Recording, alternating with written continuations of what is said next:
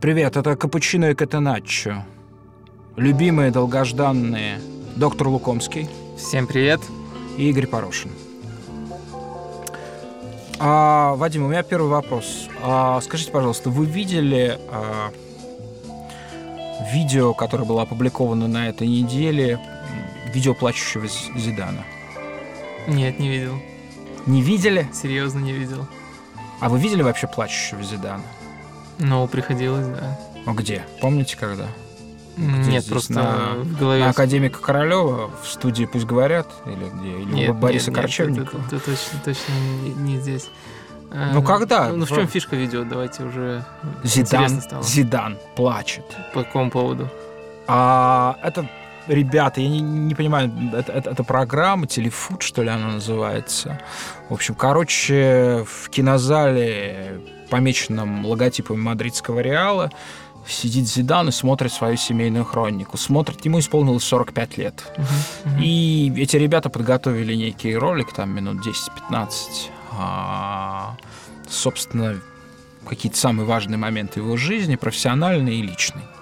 И вот когда он видит своих маленьких детей, когда он видит своего пожилого отца, по всей видимости, а, уже ушедшего, Зидан просто начинает давиться слезами. Вот, это, это впечатляющее зрелище. Это впечатляющее зрелище. И я хотел бы начать этот подкаст э, Капучино и Катеначо со слов извинения. Я хотел бы попросить прощения у Зинедина, Зи- Зинедина Зидана. Я хотел бы попросить у него прощения за то, что я ему желал зла.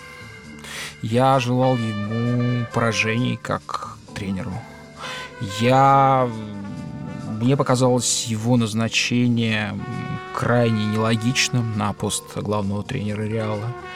Вот. Ну, или если нелогичным, то, во всяком случае, если бы он начал добиваться бы успеха, то это сокрушило бы некую концепцию. А концепция заключается в том, что я не знаю французского языка, но когда говорит э, по-французски Зиндин Зидан, я смотрю на это, у меня такое впечатление, что говорит Сергей Юран. Понимаете, э, но не может быть тренером команды, которая в два раза подряд впервые в истории, напомню, выигрывает Лигу чемпионов, Сергей Юран. Ну, не может быть. Зидан мычит. Но Зидан мычит по-другому. Зидан не может быть Сергеем Юраном. Конечно же. Разве Сергей Юран плакал бы при виде своего пожилого отца? Не знаю. Мне кажется, что нет. Разве Сергей Юран плакал бы при виде своих детей, живых, здоровых? Мне кажется, что нет. Разве Сергей Юран мог бы стать тренером мадридского Реала? Разве Сергей Юран мог бы выиграть два раза подряд Лигу чемпионов? Да даже хотя бы с Орлом ФНЛ? Нет, конечно. Таким образом, таким образом я явственно установил разницу между Зиданом и Юраном. Понимаете, понимаете, кажется, Зидан покушался на очень важное. Мы же считаем, что тренерская профессия это не про то, как ты пинал когда-то мяч ногами. Нет, это про другое. Это про мысли, это про анализ, это про речь, конечно же, про речь. Вот почему я отказывал Зидану в том, что он может быть большим тренером. Но получается, что Зидан большой тренер, потому что он большой человек. Не каждый большой человек может быть большим тренером, но нельзя быть большим тренером, не будучи большим человеком. Но он какой-то какой-то огромный, этот Зидан. Дико красивый. Прям вот ну, смотреть на него. Давайте, давайте не будем, парни, отдавать эту привилегию женщинам и геям. Судить о женской красоте мы тоже, о мужской красоте мы тоже можем о ней судить. И я прошу прощения у Зинедина Зидан за то, что я ему желал зла. Он... Неважно, да, он большой тренер, но самое главное, что он вот один из тех людей, их не должно быть много, не должно быть их много на земле, которые вот, ну, стоят как некие маяки, как такие красивые, красивые статуи и помогают нам как-то держать баланс в этом пространстве. Я хочу спросить у Вадима Лукомского. Скажите, пожалуйста, то, что Зидан два раза выиграл Лигу чемпионов впервые в истории, как тренер подряд один, да, команда впервые выиграла, тренер впервые два раза подряд, а, то, как Реал уже видно и в этом сезоне выглядит. Я был свидетелем матча Суперкубка в столице Македонии, Скопье, да, совершенно спокойно им ее сделали, без какого-либо там напряжения. А Зинедин Зидан большой тренер, по-вашему? Вы видите свидетельства и доказательства этого? Приведите три свидетельства, если вы их видите, что Зидан большой тренер. Ну, во-первых, я хочу сказать, что Зидан для меня ни в коем разе не Юран. Для меня прямо явная аналогия есть. Это Карло Анчелотти. И вот Карло Анчелотти тоже никто особо не хвалит как тактического революционера, даже, наверное, его не дохваливают, учитывая, что он с разными командами брал Лигу чемпионов столько раз. Э, и Зидан, мне кажется, будет то же самое, потому что у них, э, по сути, одинаковая тренерская манера. Это не какие-то тактические уловки, это не какие-то яркие околофутбольные ходы, ну, тактические уловки. Вы имеете в виду психологические манипуляции а-ля Маурини? Да, да, но сначала я так к Гвардиоле обратился, его считают революционером, и есть... И я считаю его, считаю я лучшим тренером считаю, мира, да. Э, ну, может, не лучшим тренером, но точно революционером. А кто лучший? Симеоне. Угу. Да. Может быть. В общем, э, так такого никогда, мне кажется, Зиданом не будет. Это у него явно будет Путин Челотти. И в рамках этого пути он э, постепенно уже вырывается в топовые тренеры, первая Лига Чемпионов, э, это, конечно, во многом был, было везение и по пути, и в жребии, и в отдельных матчах. Вторая Лига Чемпионов, конечно же, заслуженная. Можно делать оговорки, что он просто добился ожидаемого результата с лучшей командой Европы, но... Ну, знаете, еще 10 команд да. ожидали такого же результата, ну, да. Ну, не 8, 10. 8, хорошо. Максимум 3, мне кажется. Но все, все равно. Э, конечно же, он э, вот в рамках этого стиля крутой тренер. Эм, становится таким, по крайней мере. Три, три теперь пункта, э, в чем это больше всего проявляется, что меня больше всего впечатляет. Во-первых, это его ротация. Можно, опять же, тут говорить про команду, что ни у кого нет такого же состава, такого же, такой же глубины состава, но все, все равно, по-моему, никто настолько смело не ротирует состав вообще в мировом футболе сейчас. Это что-то новое. Подождите, а Гвардиола? А Гвардиолы нет у него такой ротации, у него скорее поиски, если брать Ман-Сити. Э, в других клубах тоже скорее какие-то тактические построения под соперника, изменения схем. У... Чем это отличается? От отличается тем, что Зидан э, видит, что, например, Роналду просто надо отдохнуть. Роналду здоров, но, по-моему, он даже не ездил на некоторые выездные матчи прошлой весной, и все отлично помнят, э, какую форму он там в Лиге Чемпионов выдал в по-настоящему важных матчах. Э, то есть это просто надо отдохнуть, э, тренер дает отдохнуть и не заморачивается. У Гвардиолы скорее э, ориентировка на соперника, нужен такой-то игрок под этого соперника, там спокойно переходит на схему, например, с тремя защитниками. В общем, если Зидан больше оглядываться на своих игроков, то Гвардиола даже, наверное, на соперника. Хотя это звучит абсурдно, поскольку Гвардиола всегда хочет контролировать матчи, его команда всегда доминирует, но все равно он большое внимание уделяет сопернику, об этом много, много Так, ротация один, еще да, два пункта. Один. Назовите, что делает Реал командой Зидана, а не командой человека, который играет по конспектам Анчелотти. Они, кстати, в прекрасных отношениях. Анчелотти, вы знаете, что Зидан играл да, у Анчелотти в Ювентусе. Э, и, и я не забуду этот матч на стадию Как тренер тоже при Анчелотти он в Реале. Mm, да, да, да. И, и был тренером, да. А, дальше. А второе. Зидан доверяет э, профессионалам. Он очень многих с собой привел. Там есть э, Пинтус, тренер по физической подготовке. Зидан с ним еще как игрок работал в Ювентусе. Вы имеете в виду профессионал в области тренинга, да? Да, ну да? то есть, э, да, доверяет там полностью, например, физическую подготовку. Вот, тренер этот Пинтус есть. Это а, кличка или... Фамилия Антонио Пинтус. Угу. Итальянец, наверное, так произносится. Итальянец, да? Да, да. Интересно. В Ювентусе игрок Зидана еще с ним пересекался, очень неопытный этот тренер. Э, вот его пригласил, это получается уже прошлым летом. то есть уже больше года проработал он. А дальше есть по стандартам то же самое. Кто-то из помощников Зидана, сейчас имя не вспомнил, но буквально помешан на этом, и Зидан полностью ему это доверяет. То есть он в какие-то детали не лезет, не занимается каким-то микроменеджментом, просто контролирует общую картину. Э, ну и э, это, конечно, проявляется и в отношении с игроками. Он э, просто блистательно с ними совсем выстраивает отношения, по-моему, не было вообще недовольных. Ну, тут все в комплексе и то, насколько Зидан большой игрок, большая личность, и то, насколько он здорово ротирует состав. Ну и, наверное, третий пункт, это он все-таки добавил тактической гибкости. Это тоже проявляется и в том, как он убеждает игроков. Ну вот, например, э, Анчелоти в своей книге, э, по-моему, год назад вышел, написал, что еще когда он был в Реале, Роналду был готов, э, Роналду по всем показателям был готов становиться нападающим. Уже, уже как бы Э, и начали постепенно у него там скорость э, уходить, э, и он достаточно хорошо двигался в штрафной площади, чтобы быть нападающим. И Анчелотти с ним беседовал на эти темы, но Роналду отказывался. Он психологически просто не был к этому готов. Зидан его убедил достаточно быстро в некоторых матчах играть нападающего, и это сразу Реал дает дополнительный вариант. Ромб. Схема с ромбом, 4-4-2 ромб. Ну, это, например, э, добавляет одного игрока в полузащите. У Реала много классных полузащитников. Ну и самое свежее это Иска, благодаря этому блестяще открылся в последнее время.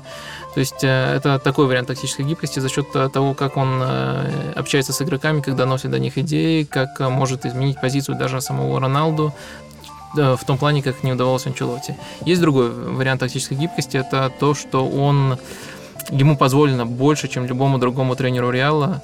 Э, например, если надо с Атлетико, это очевидный вариант. С Атлетико просто отдать им мяч и играть оборонительно. То Реал при Зидане этого делает. При других А что же будет происходить с мячом, если мяч будет отдан Атлетико? Мяч будет лежать просто, а люди будут драться? Ну, как-то так. Но это вот самый логичный вариант для любой команды. Но Реал этого не делал. Третий пункт. А, это у нас уже есть третий а, пункт. Это, это тактическая гибкость, третий пункт, и это разные ее проявления. Ну, мне кажется, то, что Зидан имеет на это право, потому что у него какие-то особенные отношения с Пересом. И хотя Перес, по-моему, признавал, что назначил Зидана раньше, чем собирался это сделать. Да он загипнотизировал просто но он Переса. всегда, всегда, всегда собирался назначить Переса. Там Перес как-то его продвигал еще как э, э, просил Марсель дать ему шанс, чтобы Зидан набрался опыта и все такое. Потом через вторую команду продвинул. Но, в общем, это всегда был проект Переса, и у них особые отношения, поэтому Да, я не знаю, Перес мог иметь в виду все, что угодно. Там, я не знаю, сидит этот за Занетти с китайцами у Интера и просто как клоун, как, я не знаю, как какой-нибудь швейцар просто улыбается в камеру. Вот. Это не значит, что он а, станет Зинедином Зиданом а, как тренером. Вот. А, или там Недвид в Ювентусе ровно такие же функции а, свадебного генерала исполняет. Я думаю, что а, Зидан просто, просто загипнотизировал Переса. У Переса были свои планы, но они, они, они абсолютно нарушили. Вы понимаете, два года назад Позапрошлым летом Реал всерьез планировал продать лучшего футболиста планеты Земля на данный момент. Кто это? Роналду? Нет, мне кажется, что это все-таки Иска на данный момент, прямо сейчас. Да это называется, мне кажется, recency bias, ну, то есть последнее явление переоценивать. Ну, он сыграл отлично там в последнем матче с, с Гениально провел прошлый сезон. О, и этот сезон он начал абсолютно. Я видел его в матче Суперкубка. А, мы видели его с Барселоной. А, он абсолютно... Он, он провел гениальный матч с Италией. И он был а, худшим в финале Италии. Лиги Чемпионов. Но если уже вспоминать просто абсолютно все. Но у него есть... Его хотели продать два года назад, на всякий случай. Его хотели продать за 30 миллионов евро Ювентусу. Иска. Mm-hmm. Вот. Это поразительно. И я думаю, что э, вот этот вот вот этот Содом, который э, существовал всегда в реале, напомним, что те, кто слышал наш прошлый подкаст, мы с э, Вадимом определили список 10 команд, у которых ну, у нас нет сил их не ненавидеть, да, и команда Реал, которая бы два года назад, да еще год даже назад был, была бы в первой тройке, если не первой, то теперь она не включена в десятку. Вот, мы видим, как Зидан, этот, этот, в общем, мифический э, человек, абсолютный, абсолютный какой-то олимпийский бог, да, как он перестроил целую систему. Гигантское, самое глобальное предприятие футбольная планета Земля. Вот. А, а что касается других а, глобальных предприятий, таковым сейчас уже можно называть Пари Сен-Жермен. Он совсем сегодня там нет Зидана, нет такого человека, там совсем все по-другому, и в этом смысле Париж стал реалом прежних, прежних лет. Я хотел бы вернуться к этой истории э, с Неймаром и теперь уже Мбаппе. 400 миллионов потрачено вот на двух игроков впервые в истории. А скажите, пожалуйста, вот есть такое понятие play, да? Mm-hmm. И сейчас как-то довольно смешно в связи с э, Парижем вспоминать. Скажите, пожалуйста, как вы думаете, как Париж обманывает э, тех, кто бледет фэрплей? Или, может, они просто закрывают глаза? Или, может быть, УЕФА это просто коррумпированная организация, или, может быть, фэрплей это что-то типа кодекса чести Сергея Фурсенко, известного астролога и мистика. Ну, во-первых, даже умные футбольные люди не до конца понимают, как ПСЖ будет справляться с фэрплей. Например, недавно президенту Леона, Алясу, пришлось извиняться за то, что он э, в Твиттере ретвитил э, всякие мемчики о том, как ПСЖ нагибает фэрплей.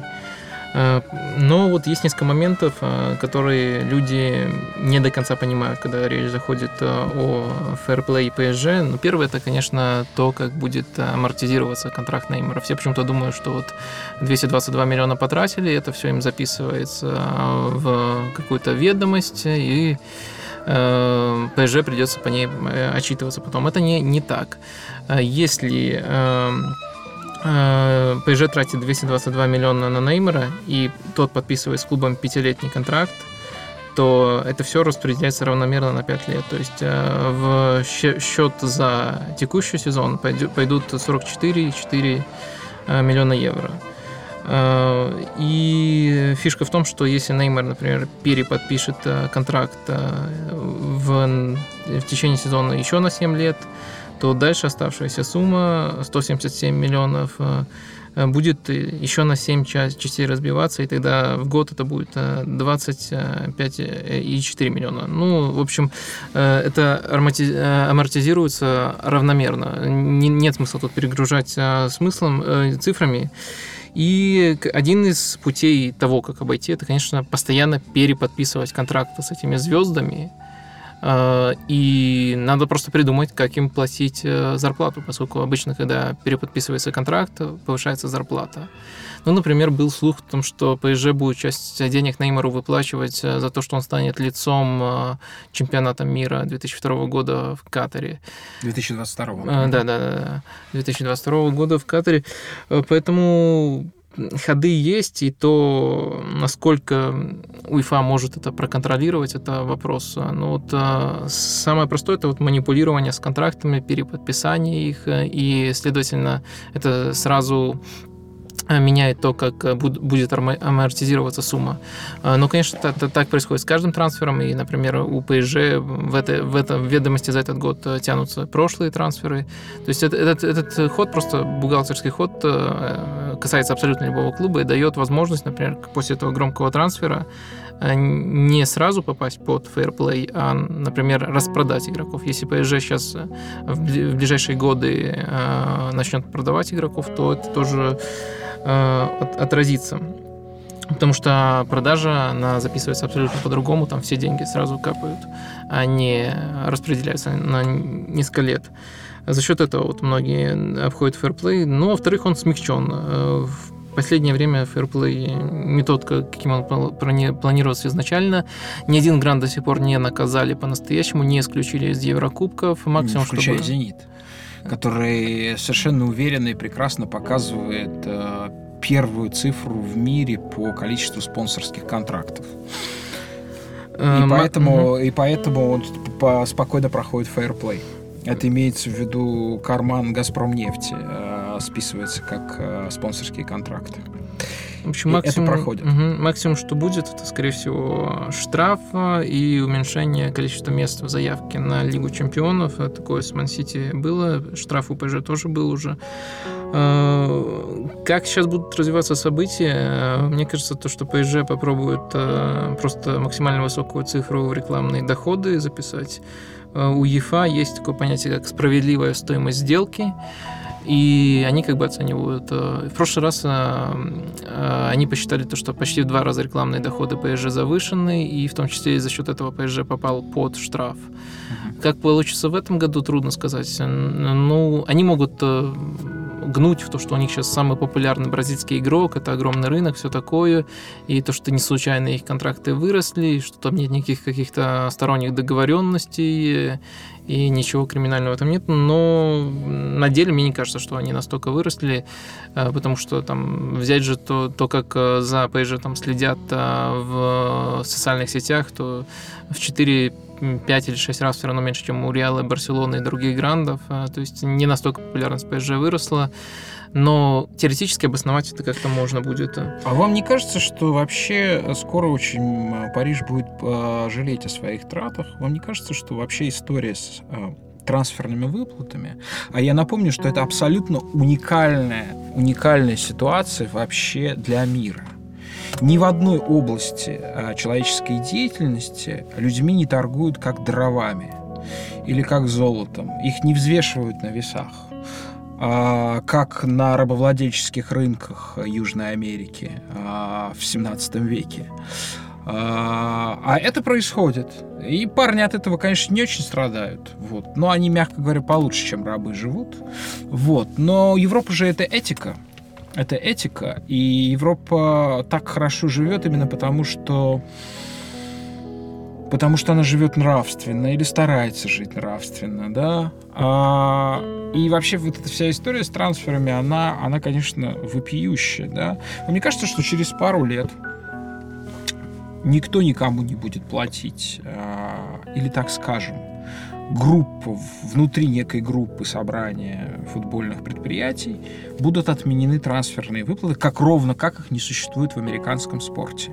И всему во взаимоотношениях э, с игроком и в рекрутинге, да, любом, всему будет началом и венцом э, контракт Угу. Но я думаю, то, что это все будет упираться в более широкий вопрос, вопрос образования какой-то европейской суперлиги. Угу. Ею Внутри уже... которой можно установить правила, если соответственно. Да, ею уже больше 20 лет э, шантажируют там УЕФА, ФИФА, но клубы гранды шантажируют УЕФА и ФИФА, но реально к ней по-прежнему не приблизилась. То есть для того, чтобы э, случился отмена трансферных выплат, для начала нужен, нужен первый шаг э, Европейская Суперлига. Э, пока это никак не продвигается, нет, ну, самое как бы очевидное, клубы не хотят потерять в деньгах. Для этого им нужно продать э, права дороже, чем они получают от лиги и от Лиги чемпионов. То есть за одну лигу, за одну новую лигу получить больше. Но, видимо, пока нет э, конкретного предложения такого и человека готового организовать все это, чтобы клубы могли отделиться, и они чувствуют себя достаточно комфортно в нынешних условиях. А плюс, конечно, нет э, прецедента. Все-таки американские лиги, они исторически существуют, и они появились еще до прихода в этот в, в эти виды спорта больших денег, эм, и э, нет какого-то протоптанного пути, как это делать. Э, но да, я, я не исключаю тоже того, что будут отменены трансферные выплаты, но для этого э, нужен первый шаг, это Европейская Суперлига, до нее еще достаточно далеко, на мой взгляд. Теперь у нас премьера рубрики, называется «Приемная доктора Лукомского». Я буду собирать заявки, в которых а наши слушатели, соответственно, пациенты будут жаловаться доктору Лукомскому на здоровье свое, какие-то неприятные симптомы, а он будет, соответственно, выписывать рецепты. Итак, первый вопрос от моего товарища Влада. Влад, привет, если ты нас слушаешь. Влад старый болельщик э, Манчестер Юнайтед, и он перестал смотреть э, представление этого, этой команды футбольной. Он это объясняет тем, он, да, и он хочет подавать, я правда не понимаю, как это будет действовать, он хочет подать в русский суд на предприятии, находится, которое находится в юрисдикции Объединенного Королевства. Да, он хочет э, подать... Возможно, и на Каймановых островах там а... были новости. МЮ зарегистрирован? Да, да, на, на каком-то этапе точно Глейзер. Значит, тогда нужно узнать. В общем, он хочет в русский суд вначале а, по статье оскорбления чувств верующих. Это достаточно недавняя, прогрессивная а, а, поправка законодательства, которая была внесена. Значит, э, Влад э, объясняет свою позицию так, да, то есть он человек религиозный, э, он ходил, он считает, что Манчестер Юнайтед просмотр его игр был подобен визиту в храм, в храм атаки, храм доблести. Вот. И, теперь в храм пустили не, торгу, не торгующего, ну, вот не совсем как в каноническом сюжете, да, а атеиста. Ну, понятно, Мурини называет атеистом. Вот. И все закончилось. Храм перестал быть храмом. Вот скажите, пожалуйста, Влад спрашивает, найдет ли он дорогу к храму? Восстановится ли там, собственно, некий трепетный дух веры в атаку и так далее? Или ему этого не ждать уже? Ну хорошо, мой рецепт тогда будет э, выработать вот э, Владу для себя просто вот представление, что, что конкретно он ждет, что такое атакующий футбол, что конкретно он хочет видеть.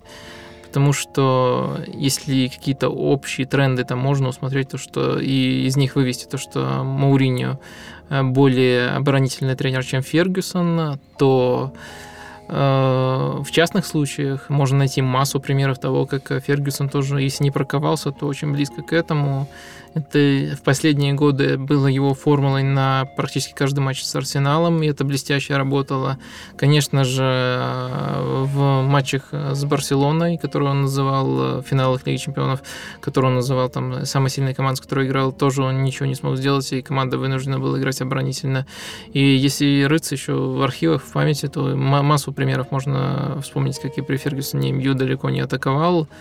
И проблема в том, что Мауриньо, даже если он вдруг попытается, а он пытается в Юнайтед и Э, по крайней мере, продвигать идею, то, что он играет в атакующий футбол, и то, что он будет давать шансы Он действительно молодым. продвигает эту идею или внушает всем? Что Вну, внушает, внушает, а. по крайней мере, и что-то для этого внушения ему приходится То есть он занимается равно гипнозом делать. в некотором смысле, как в, и всегда в, в, в, некотором, в некотором смысле да, но все равно ничего не делать и просто говорить на пресс-конференциях нельзя. Кое-что он пытается делать в отдельных матчах, это выглядит очень неплохо. В любом случае надо конкретное определение, потому что если брать по голам, например, по голам того Мауриню приводит аргумент, а, то, что его Реал был самый результативный, по-моему, даже рекорд а, да, да, результативности. были сумасшедшие, да. да, его Челси в первый приход больше всех забивал в Англии. То есть это голы на контратаках, но, например, в плане голов Мауриньо не, не, не такой уж оборонительный тренер. Да, это большие команды, да, они играют контратакующие, но голы есть, то есть если это, если это мера.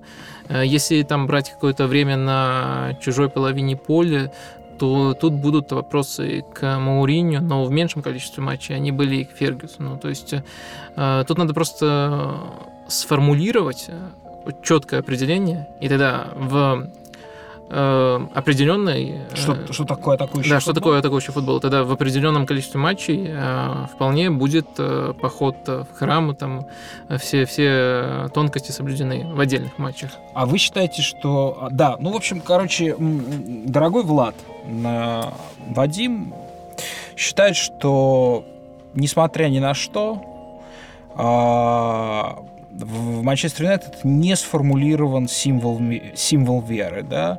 Напомним, что он не сразу же появился и в христианстве. Да? Нужно было пройти через определенные диспуты, столкновения религиозные, чтобы текст символа веры стал каноническим. Вот, дорогой Влад, займись этим, сформулируй символ веры, иначе ты выглядишь как жертва религиозных э, предрассудков. А,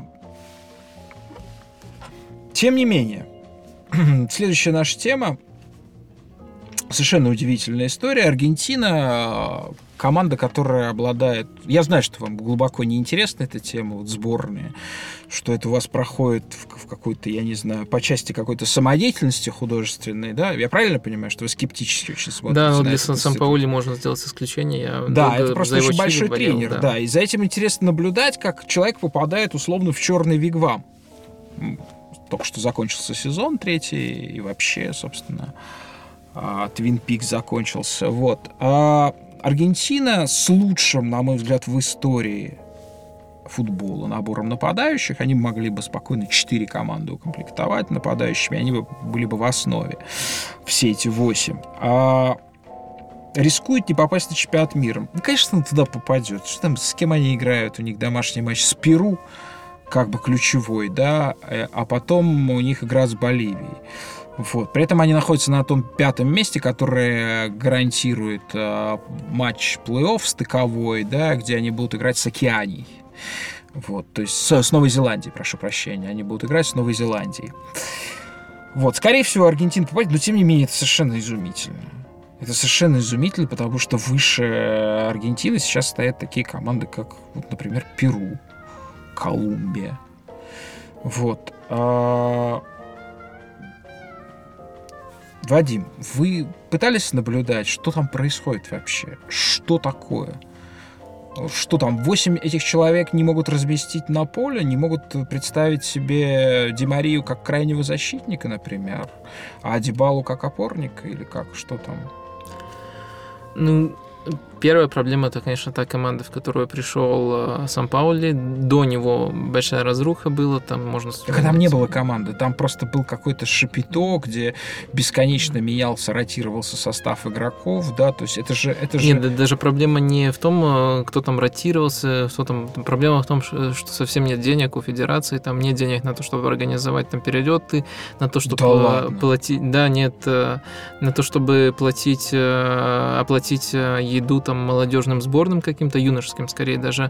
То ну, есть там вообще... Это, нужно оплачивать Месси, он сам себе все оплатит. Э, не, не, не Месси, игрокам там Ю-17, например. Нет, это понятно, но мы говорим и, кстати, про первую сборную. М- да. Месси им оплачивал. Ну, то есть я про общий организационный хаос, там э, были у них еще выборы там президента, и там нечетное количество э, голосующих, но они завершили в ничью, то есть там совсем ужас творился, и ФИФА назначала временного Подождите, управляющего. Какое это имеет отношение к присутствию в команде а, Паула Дибалы, Игуаина, Икарди, Агуэра. А, такое то, что о куче не футбольных проблем приходится тренеру заботиться, и это отчасти именно от этого, поэтому ушел а, Тата Мартина, который, кстати, чисто по результатам и даже, наверное, по игре нормально справлялся со своей работой.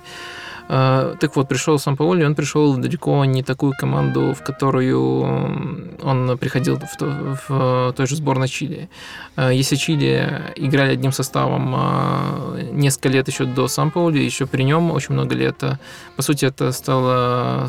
Чили стала единственной клубной командой на уровне сборных, по уровню взаимопонимания, по всему, по отлаженности. Ну, и... Мне кажется, что вы не правы. Мексика тоже отчасти является такой клубной командой по, по, по спаянности, по качеству взаимодействия. В а, случае, в ну, есть важно, важное отличие в том, что... Качество игроков выше, да. Не, не только качество игроков, а в том, насколько Мексика меняет а, свой путь развития при Чили, каждом следующем... Нет, Мексика. А. Путь развития при каждом следующем тренере. Там был э, Мигель Эррера, такой, э, который, ну, такой харизматичный да, тренер, да. Но он, по сути... 80-х годов. Но он, да. по сути, просто мотиватор, и там э, больше тренерской работы проделал Рафа Маркес, чем он. Даже на пресс-конференциях там э, Эррера говорил, что нам надо собраться, там, и все такое, а Маркес говорил, что под этого соперника лучше так построить схему. Ну ладно, это отвлеклись мы. Э, в общем, э, суть в том, то, что в сборной Чили э, сам Паули приходил в команду с достаточно поставленной позиционной атакой, с сыгранным составом, и он самое главное, что добавил этой команде, это тактической гибкости. То есть более догматичная была команда при Бьелсе, постоянно играл в прессинг, в атаку с любым соперником. При Сан-Паоли, как он сам это называл, Чили стала таким миксом футбола Гвардиолы, которым тоже он восхищается и изучал, и Бьелса тоже восхищается и изучал. И вот эта тактическая гибкость позволила им там выиграть первый Кубок Америки э, в своей истории и, по сути, сделала ими Сан-Паоли. Но вот именно игру в позиционной атаке поставил он, пожалуй, не сам, она уже была до него. Дальше есть пример Севильи, и там тоже он не сумел ее быстро поставить. Он начинает работу постоянно с работы над прессингом. И в Севилье было точно так же. Там супер матчи были с Барселоной, с Реалом тоже добротные матчи были, э, с большими соперниками, которых можно запрессинговать, с маленькими соперниками. Либо там Севилье везло, либо если не было какого-то озарения, какой-то магии от отдельного игрока, то они теряли очки. То есть э, над этим компонентом э, он не так здорово работает, и в сборной Аргентины это тоже проявляется. Э, по сути, Аргентина стала лучше играть без мяча, там даже Месси пашет. Это очень редко, особенно для современного Месси, и за это можно уже Сан-Паули похвалить но в плане игры в атаке ничего пока он не организовал, кроме очень атакующей схемы. Там три защитника, четыре полузащитника ромбом, и они очень атакующие. Один из них, например, Ди, Ди Мария выдвигается очень высоко на фланг, поддерживает ширину, и три нападающих. А, Дибала, есть... Месси и Карди, да? А, ну да. То есть э, от структуры в атаке еще пока нет, и он просто пытается компенсировать это э, очень атакующей схемой. В этом сейчас главная проблема Аргентины. Ну и это не прокатывает в таком сильном отборочном цикле, как Южная Америка. Мне кажется, там даже не 8, а все 10 команд очень сильные. Даже Венесуэла. Там вязка умеет играть абсолютно все. Да. Включая Венесуэлу. Да, и там еще старый стиль защитников, тоже такая долгая интересная тема, что в Европе все чаще в центре защиты, например, играют игроки, которые э, раньше играли бы в э, полузащите. То есть, э, ну, тех же, того же Маскирана передвинули в Европе, э, в Южной Америке он э, по-прежнему чаще играет э, в опорной зоне. И, а в Южной Америке по-прежнему остаются еще, может, не, не такие топовые, как тот же Неста, но остаются классические центральные защитники еще. Поэтому там, в общем, любая команда может в обороне организованно сыграть, и это не, ну, вы имеете и это не просто, они могут да, конкретно припарковаться. И это, да. и это не просто клише, как все научились играть в футбол, это, это ерунда. Но в Южной Америке там просто 10 команд, и это ничего удивительного, что они все э, действительно классные. А я абсолютно уверен в том, что, конечно же, Аргентина поедет на чемпионат мира в Россию в следующем году, иначе этот чемпионат мира не состоится. А Аргентина станет чемпионом мира? На данный момент нет. На данный момент э, не считаю ее даже в числе трех фаворитов не вижу. Давайте определим чемпиона мира 2018 года, чтобы люди могли летом заниматься какими-то более интересными людьми, э, вещами, рыбалкой, там, я не знаю, с, м, пляжами и так далее. И не смотрели футбол и просто уже знали, кто станет чемпионом мира. Э, ну, опять же, сейчас лучше всех футбол на уровне сборных, по-моему, играет Бразилия. Угу. Я мало ее видел. Впечатляюще, да? Ну да, тоже... И это, это, угу. это вот поразительно влияние тренера, которое, казалось бы, абсолютно... Оно не может быть великим в этом институте, да, оно, ну, ну, оно максимум может измеряться 10%, да, но, как правило, оно космическое. Неужели вот этот парень, который пришел, Титу, да, его зовут? Э, да, Тита. Да, он настолько все, все построил и изменил.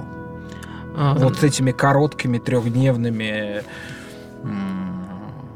планерками. Ну, я не, я не знаю, как ему это удается, и меня, в принципе, устраивал аргумент, это многие тренеры озвучивали. Нет, состав у них сумасшедший все равно, Да, не, ну состав, кстати, по меркам Бразилии, по-моему, даже не такой, не такой уж... Ну, хороший состав. Ах, хороший. просто качественный. А, не знаю, в общем, как ему это удается, но там действительно очень интересный футбол, он э, тоже позиционную структуру ставит, просто чтобы игроки распределялись равномерно на каждом участке поля. Это достаточно трудный футбол, но ему это удается, и там даже если полные матчи там Э, неохот смотреть, можно найти видео, где там э, все эти треугольники обозначены, и как они постоянно поддерживаются. Это очень впечатляет, потому что меня действительно пол, я полностью понимал аргумент, там, ну, Анчелоти там перед э, э, Евро его там публично озвучивал и расписывал очень подробно о том, как невозможно на уровне сборных э, организовать э, что-то серьезное, и самое лучшее, что ты можешь сделать, это просто перенять какие-то наработки, которые уже сделаны в клубах, просто привлечь побольше игроков из одного клуба, перенять хотя бы связки, я не знаю, как, как это сделал Тита, но Бразилия действительно играет в топовый футбол. То есть Бразилия чемпион? Э, да, на данный момент да. А я говорю, что чемпионом мира станет Аргентина. В общем, ребят, э, не смотрите ни в коем случае матчи сборных. Это крайне интересно. Это просто потеря времени. Вот самая прямая какая может быть. Вот. А если там что-то случится важное, э, доктор Лукомский, ну и я, может быть, вам доложим обязательно. Вот. А Катаначи Капучино. Спокойной ночи. Вадим Лукомский. Всем и, пока. И Игорь Порошин. Пока.